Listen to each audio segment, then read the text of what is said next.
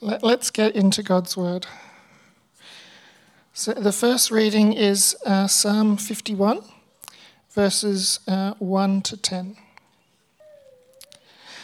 Have mercy on me, O God, according to your unfailing love, according to your great compassion, blot out my transgressions. Wash away all my iniquity and cleanse me from my sin. For I knew my transgressions, and my sin is always before me. Against you, only you, have I sinned and done what is evil in your sight. So you are right in your verdict and justified when you judged. Surely I was sinful at birth, sinful the time my mother conceived me. Yet you desired faithfulness, even in the. Cleanse me with hyssop, and I will be clean. Wash me, and I will be whiter than snow. Let me hear joy and gladness. Let the bones you have crushed rejoice. Hide your face from my sins and blot out my iniquity. Create in me a pure heart, O God, and renew a steadfast spirit within me.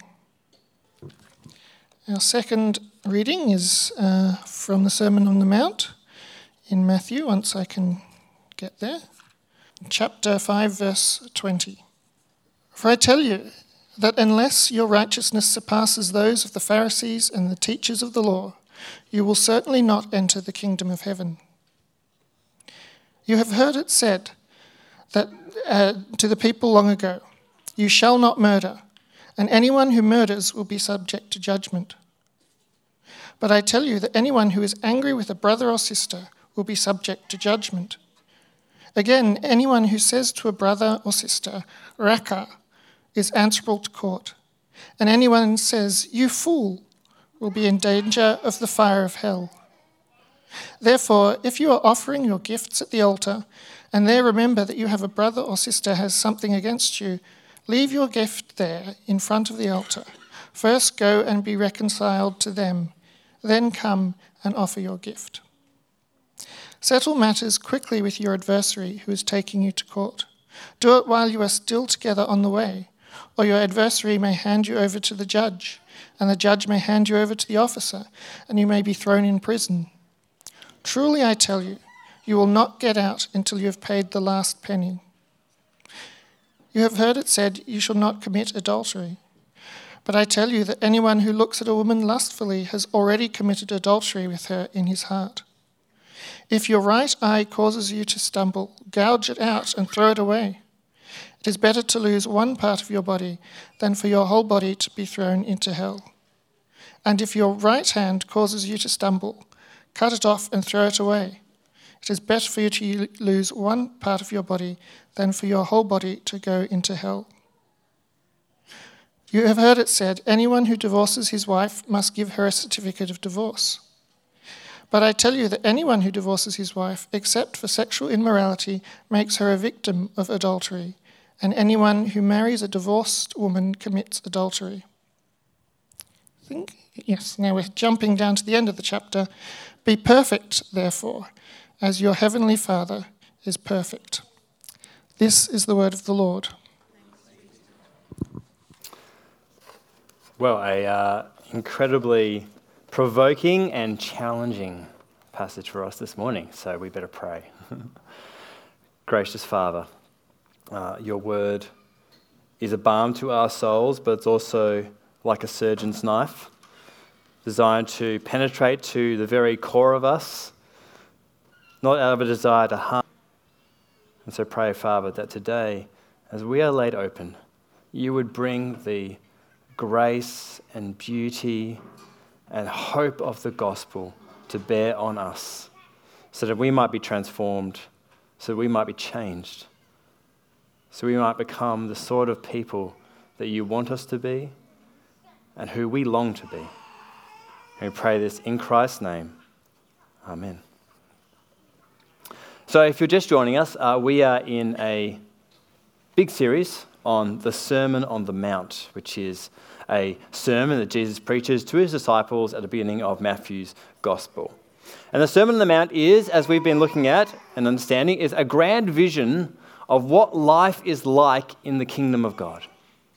In other words, what life is like as a Christian. Jesus is, is trying to convince us that life in the kingdom life as a Christian, is the only kind of life that truly brings flourishing, that can truly make you alive. And last week, this, we discovered uh, the key to entering the kingdom, what it takes to get in. It was verse 20. For I tell you that unless your righteousness surpasses that of the Pharisees and the teachers of the law, you will certainly not enter the kingdom of heaven. That was a super provoking statement, and I encourage you to go back and listen to that sermon from last week if you missed it. Uh, Jesus is trying to say that entering the kingdom doesn't merely require a change of behavior, simply going from being a bad person to a good person. No, it requires a change of heart. Not just a change of behavior, but a change of heart. Verse 20 begins this new section of the sermon that ends with verse 48, which is why we skip forward to it at the end. This is a really important verse. Be perfect, therefore, as your heavenly Father is perfect.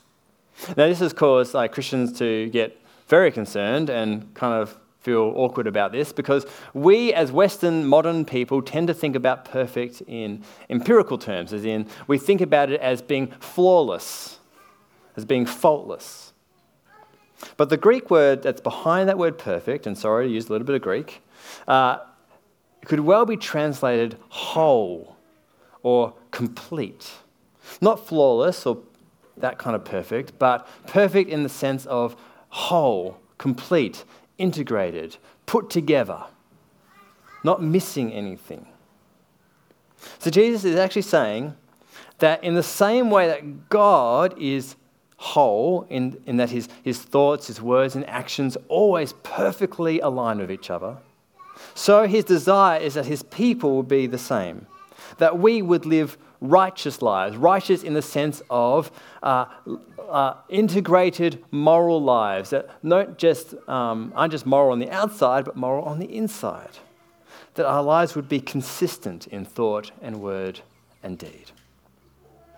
So, true righteousness, lots of big words here, righteousness, true righteousness is not just being a moral person, it's being an integrated person. Someone who is righteous on the inside as well as on the outside. You all with me?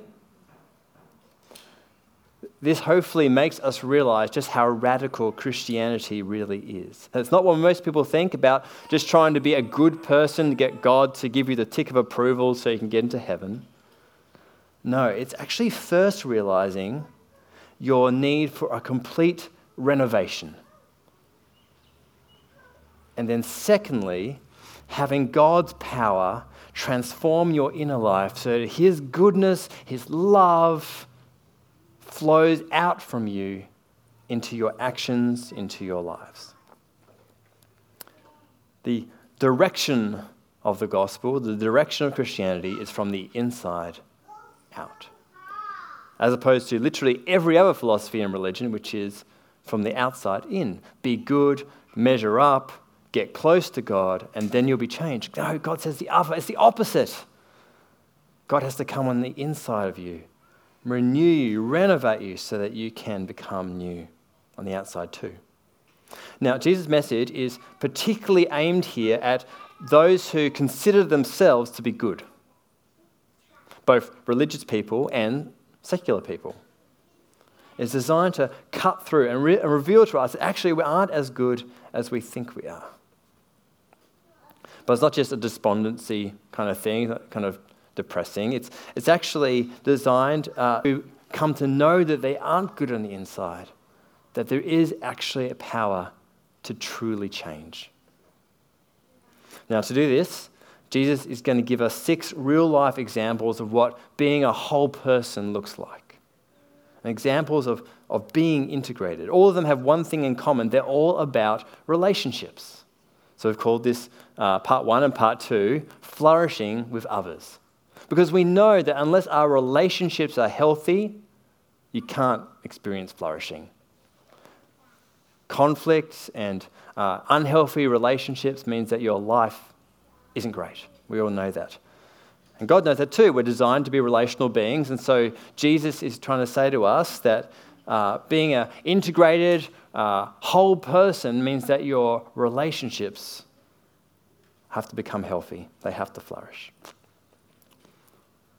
So, as we go through these examples, we'll, we'll see two things. One is that these examples show us the true nature of sin, that we are far more sinful than we realize. And secondly, they show us the true pattern of righteousness that starts on the inside and works its way out. So, true nature and the true pattern. Hopefully, you'll see these as we go through. Now, today we're just going to cover the first three. John Tran will do the second three uh, next week. So, today we're going to look at uh, just some really light topics uh, murder, adultery, and divorce. And let's be honest, each one of these could be a whole sermon just by themselves. And so I'm going to be painfully brief. but I hope that um, you can come chat to me if you want to know more. So let's begin with verse 21. If you've got a Bible, I'd love you to follow along or be on the screen. You have heard it said to people long ago, You shall not murder, and anyone who murders will be subject to judgment. But I tell you that anyone who is angry with a brother or sister will be subject to judgment. Now, we're going to see this same structure repeated. Jesus says, starts by saying, You have heard it said. What's he doing? He's referring back to the law of Moses, saying, You Jews have heard in the law of Moses this particular law. In this case, you shall not murder, part of the Ten Commandments, very famous. Then he explains how he has now come to fulfill this law, how to make it deeper, how to make it more true, more complete. But I tell you, you will be judged for anger in just the same way as murder. Call someone Raca, which is the Aramaic word for moron, and you'll be judged. Call someone fool, and you are in danger of hell. This teaching is designed for maximum squirminess. We should feel very uncomfortable as we hear this. Because Jesus is taking aim at our tendency for self justification. You might think, sure, I get angry sometimes, but at least I'm not a murderer. At least I'm not violent. Jesus' words expose the flaw in this thinking. Better, sure, absolutely, better you get angry to murder someone. He's not saying that they're exactly the same, but he is saying that they're of the same quality and they can have the same eternal consequences. Anger is simply violence in thought and word rather than deed. And actually, it is the catalyst that does lead to violent actions, even murder. Now, someone will say, Come on, what's a bit of name calling? We're Australians, we do it all the time. Words never hurt anyone. Jesus would say, Far from it. Words are significant because they are the fruit of what you really believe and desire. I once read someone who said, uh, No one sins out of obligation, we sin because we want to. No one sins out of obligation, we sin because we want to. We wouldn't sin if there wasn't a payoff, if it didn't give us something. And I think, in a twisted way, anger is actually enjoyable. It gives us the feeling of power over someone else. It amplifies our sense of how we have been wronged and how someone else deserves punishment. It diminishes that person's value and significance and worth in our own eyes, and that feels good because we feel superior. Anger is carrying out your own justice on someone in the secret place of your own imagination that can lead to a desire for revenge, and that can lead to violence, even murder. At the very worst, maybe just a bit of shouting, in, uh, at best, maybe shouting and yelling, at worst, violence itself. See, when you're seeing red, when you're full of rage, you can't help but forget the truth about the person that you're thinking about. That though they may well have wronged you, you, you may well be in the right, they are still a person made in the image of God, loved by Him just as you are. They're humanity becomes lessened in your eyes because anger diminishes compassion, love, and humility and fans into flame rage, hatred, and bitterness. So, anger is violence without deeds. And anger can be kept hidden away. I know this is what I'm like. I'm not, no one would say I'm an angry person if you know me, but I can get angry. But I can be like a volcano that looks peaceful and dormant on the outside, but is raging on the inside. Is that like you? Some people are truly angry, but you just never know it. They're volcanoes that could blow at any moment, but they keep it all bottled up inside. People like that become experts at self justification. They say, Well, at least I don't shout and scream. No one really knows about it. It's all on the inside. It doesn't hurt anyone. God would know. God says He knows about it. And yes, it hurts you. And by extension, it hurts the people He's made. Or are you actually terrible at keeping it hidden? You're a.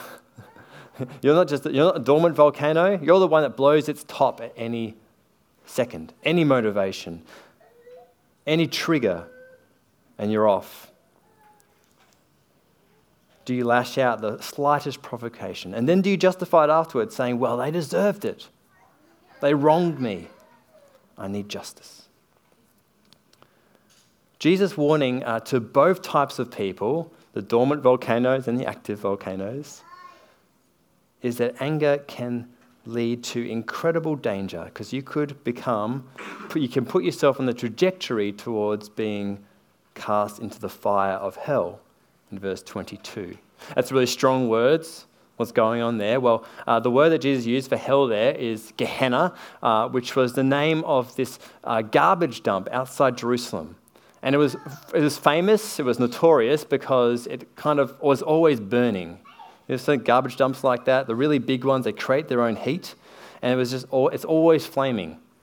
So he uses this as a picture of what it looks like to be cut off from an experience of God's love and flourishing and experiencing um, the judgment of being part of a burning rubbish heap. Jesus says that anger at best cuts you off from flourishing and at worst disqualifies you from even entering the kingdom. And it may leave you on the rubbish dump. Now, are we saying that Christians are like Zen robots, perfectly calm at all times? No, of course not. What sets Christians apart is not that we don't get angry, it's that we have incredible, deep resources to deal with anger when it does occur. We don't let it take root and grow. And verses 23 to 26 give us two examples of what that looks like through how to deal with conflict. Conflict is at the heart of anger because that's what leads us to this sense of injustice. And the first example is with others in the church. You say, I could never get angry with another Christian. Well, maybe not this church. But lots of other churches, I'm sure you could. No, it happens all the time. Church can be rife with conflict. And so Jesus is saying, in, uh, I won't read it out, but Jesus is saying that um, it's not just that if you have someone, something against someone else, you should go and reconcile, but even if you know that they have something against you, if actually you've been in the wrong, you should take the first step to reconcile. In other words, Christians, do whatever it takes. If you're in the middle of worship, halfway through, you know, King of Kings, you got to stop, go, reconcile, make peace. The family of God has this responsibility for each other to be free of conflict and to be people of peace, to be people who reconcile. So that's within the church. The second example is in the rest of life. And Jesus picks this common occurrence of, in his day at least, of going to court. He imagines a person, even as they are walking together down the road to the courthouse with their accuser next to them, or the one that they're accusing, still trying to make a settlement, still trying to make peace, even on the way to the courthouse. You see what Jesus is doing? He's trying to say even in the rest of the world, even outside the church, in a, in a culture which is full of rage, outrage, anger, bitterness, Christians should be radical agents of reconciliation. Putting aside our own preferences, even our own feelings of being mistreated or unjust, of, of injustice, in order to go and make peace, to recognize someone else as a beautiful creation of God, worthy, not just worthy of your respect, but worthy of you doing whatever it takes to bring them back into relationship with you. And that's how the flourishing of God's kingdom extends out from us. Because wouldn't that be incredible? What if we demonstrated that rarest of qualities, overlooking an offense? In order to bring reconciliation. Friends, you cannot be whole as God is whole until anger is no longer rooted in your heart. Second example of, of inner righteousness is in 27 to 30. You have heard that it was said, You shall not commit adultery. But I tell you that anyone who looks at a woman lustfully has already committed adultery with her in his heart. I'm not sure there's a more uncomfortable passage in all of Scripture. Certainly, not many that are more directly relevant to our modern age. Because our culture has developed a very clear view on sexual expression. As long as you don't actually cheat on your partner, all forms of lust are permissible. That's what the culture says. As long as you don't actually do it, as long as you're just window shopping, as long as you don't buy, that's okay. The very easy justification, same as anger, well, at least I haven't acted on it. Jesus overturns this, he flips it completely on its head. To lust after someone with the eye is of the same quality as being with that person in body. See what I'm saying? Doesn't have the same immediate consequence. Again, having thoughts of lust is much better than committing adultery with your body. But they are of, are of the same quality. They are both incredibly destructive. And God judges and sees the inside. Now, let's take a moment to um, explore exactly what lust is. Because again, our culture has defined it rather differently than the Bible. It's become this almost positive word. It refers to uh, a, li- a naughty little pleasure, just a little bit of indulgence, a naughty treat. But the Bible sees it very differently. Lust is an illicit desire to own that which is not yours to own. Said it again. Lust is an illicit desire to own that which is not yours to own. It actually comes under a broader category of covetousness, right? To covet something is to want it for yourself. Lust is the subcategory which eh, eh, in the category of sexual desire. Lust is coveting after someone else's beauty. It's seeing someone you find attractive, whether in person, whether in print, whether on a screen, and thinking, I want to own that. I want power over that. I want it to be mine to do with as I will. I want to get pleasure out of it. Can you see what this really is then? Not a harmless bit of gawking, but it is a desire to turn a person into an object, purely for your own gratification. See, lust is the opposite of love. Love is a holy desire to turn uh, to, to a holy desire for another's good, even at your own expense. Love is self giving, it's about giving and sharing. Lust is about taking and having. Do you see the difference? So, how is lust a type of adultery? That's what Jesus seems to be saying. Well, to that we have to delve a little bit into what God is. And God is covenantal. What does that mean? Well, a covenant is a relationship that comes with a promise of faithfulness to the other. Okay? a relationship that comes with a promise of faithfulness to the other.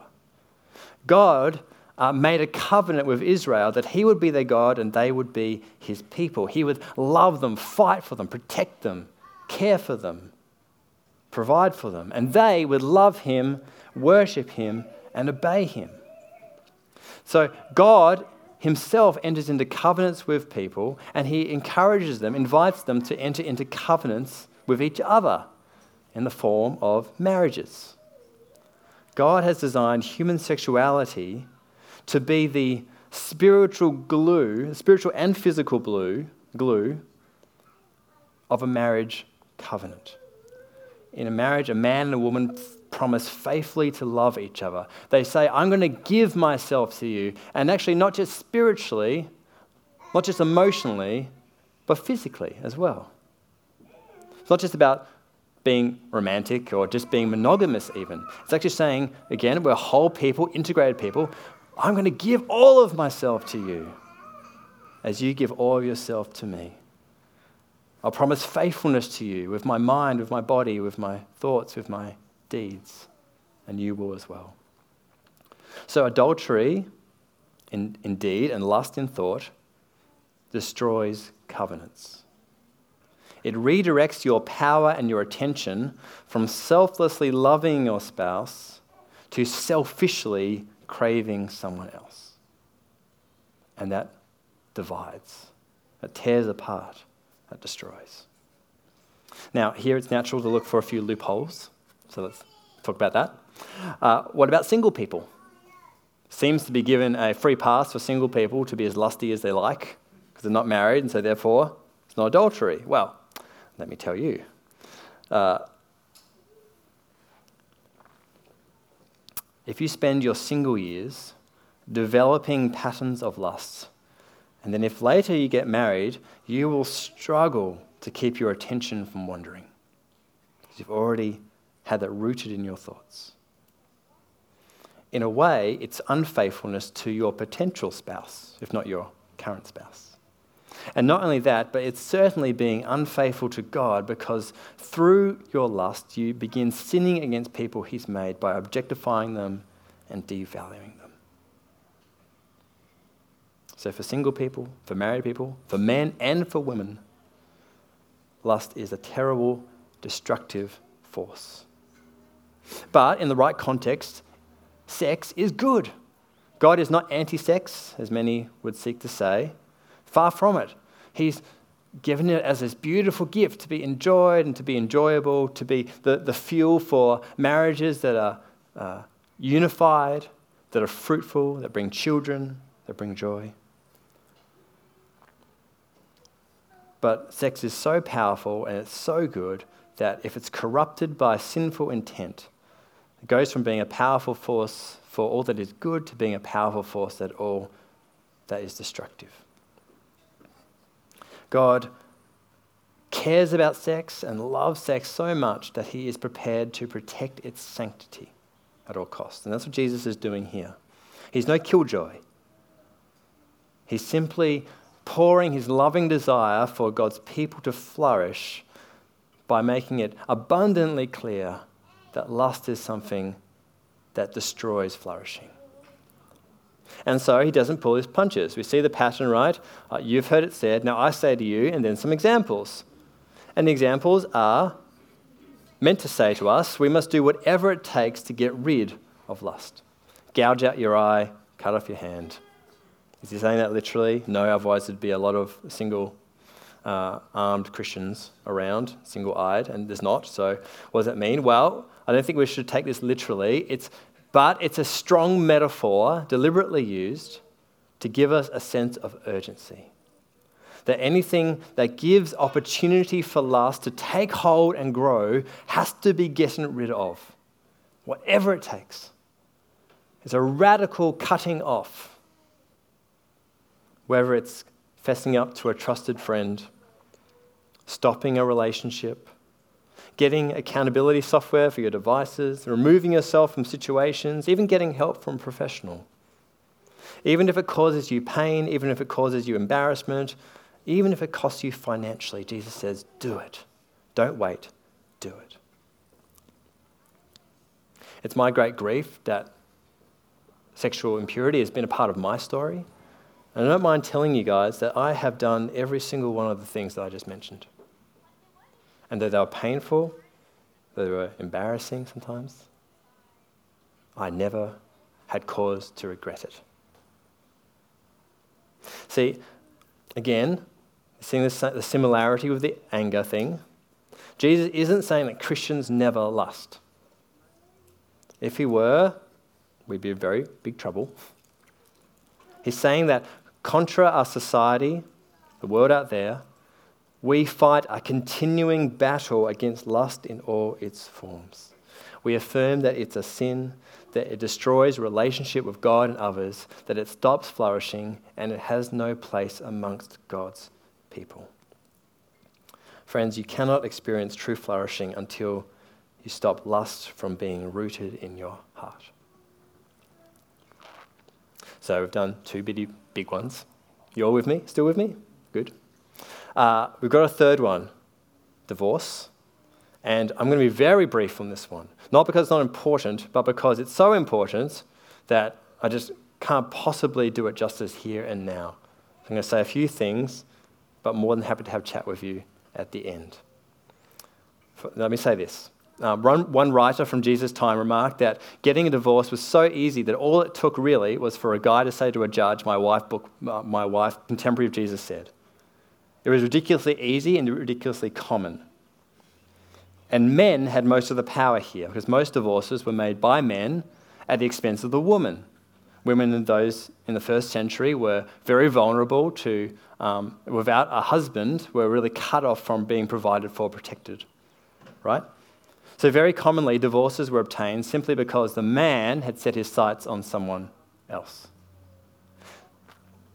Jesus is so committed to God's design for relationships of faithfulness and love that he can't allow divorce to be a way, an excuse for pursuing lust. He, Jesus isn't saying that divorce isn't allowable under lots of different circumstances, nor that God despises divorced people, nor that they can't get remarried. That's a big topic, but I'll leave it for another day. He's simply saying that anybody who pursues a divorce simply because they are looking for someone new, because they're sick of the old wife or husband and wanting to move on, are in extreme danger of sinning against their spouse and against God. So, as we look over these three examples, we see that they say the same thing. We are more sinful than we realize because God looks to the heart. And our heart motivations are deceptive. And we're natural self justifiers. We convince ourselves we're good, we're okay. And my hope right now is that the Holy Spirit has revealed your heart to you, that He has laid you bare. Maybe it's an, an issue of anger. Maybe it's an issue of lust. Maybe it's something else entirely, and, and in an attitude that you just know doesn't match up with the types of people that God wants. And I hope that every one of us here has their conscience, and who among us has never lusted? So, for all of us here, this is a very important moment. This is the most important part of the sermon, so this is the time to tune back in. There's a few ways that this could go right now, but only one way that leads to flourishing. Some here know their hearts are not right, and so right now you are overcome with a sense of guilt. Try to stop bad habits, to overcome old ways, and nothing's worked. You just repeat the same thing over and over again. So Jesus' words are like boiling water on a sunburn and you're falling deep into despair. That's some of you. Some of you are even in a worse spot because you're the sort of person with enough willpower that you can actually change your behavior. And I've seen this many times. People who have an, an issue with porn, but just stopped one day, just stopped, grew out of it. Or had an issue with anger, but got some counseling, did some anger management, and changed their ways. People who changed the external behavior but didn't change their hearts. And so what happens is they simply change one vice for another. the lust gets redirected, the lust for sexual expression gets redirected to a lust for success, for example, so they throw themselves into their work. Or the anger that's just buried down at one, uh, someone, another human being, gets redirected towards anger for God and remains buried. Both would feel immense pride that they were able to change. I did it, I changed myself. And that's what the Pharisees were like. The religious elite of Jesus' day, they were, had this exceptional ability to mold their own behavior, and their hearts became full of pride and superiority. So we need a way forward that lifts up those who are despondent and guilt ridden, but also and, and frees those who are stuck in guilt and shame, but also humbles those who think they all need hope. Jesus offers us the strength and power to do what he asks to be whole people.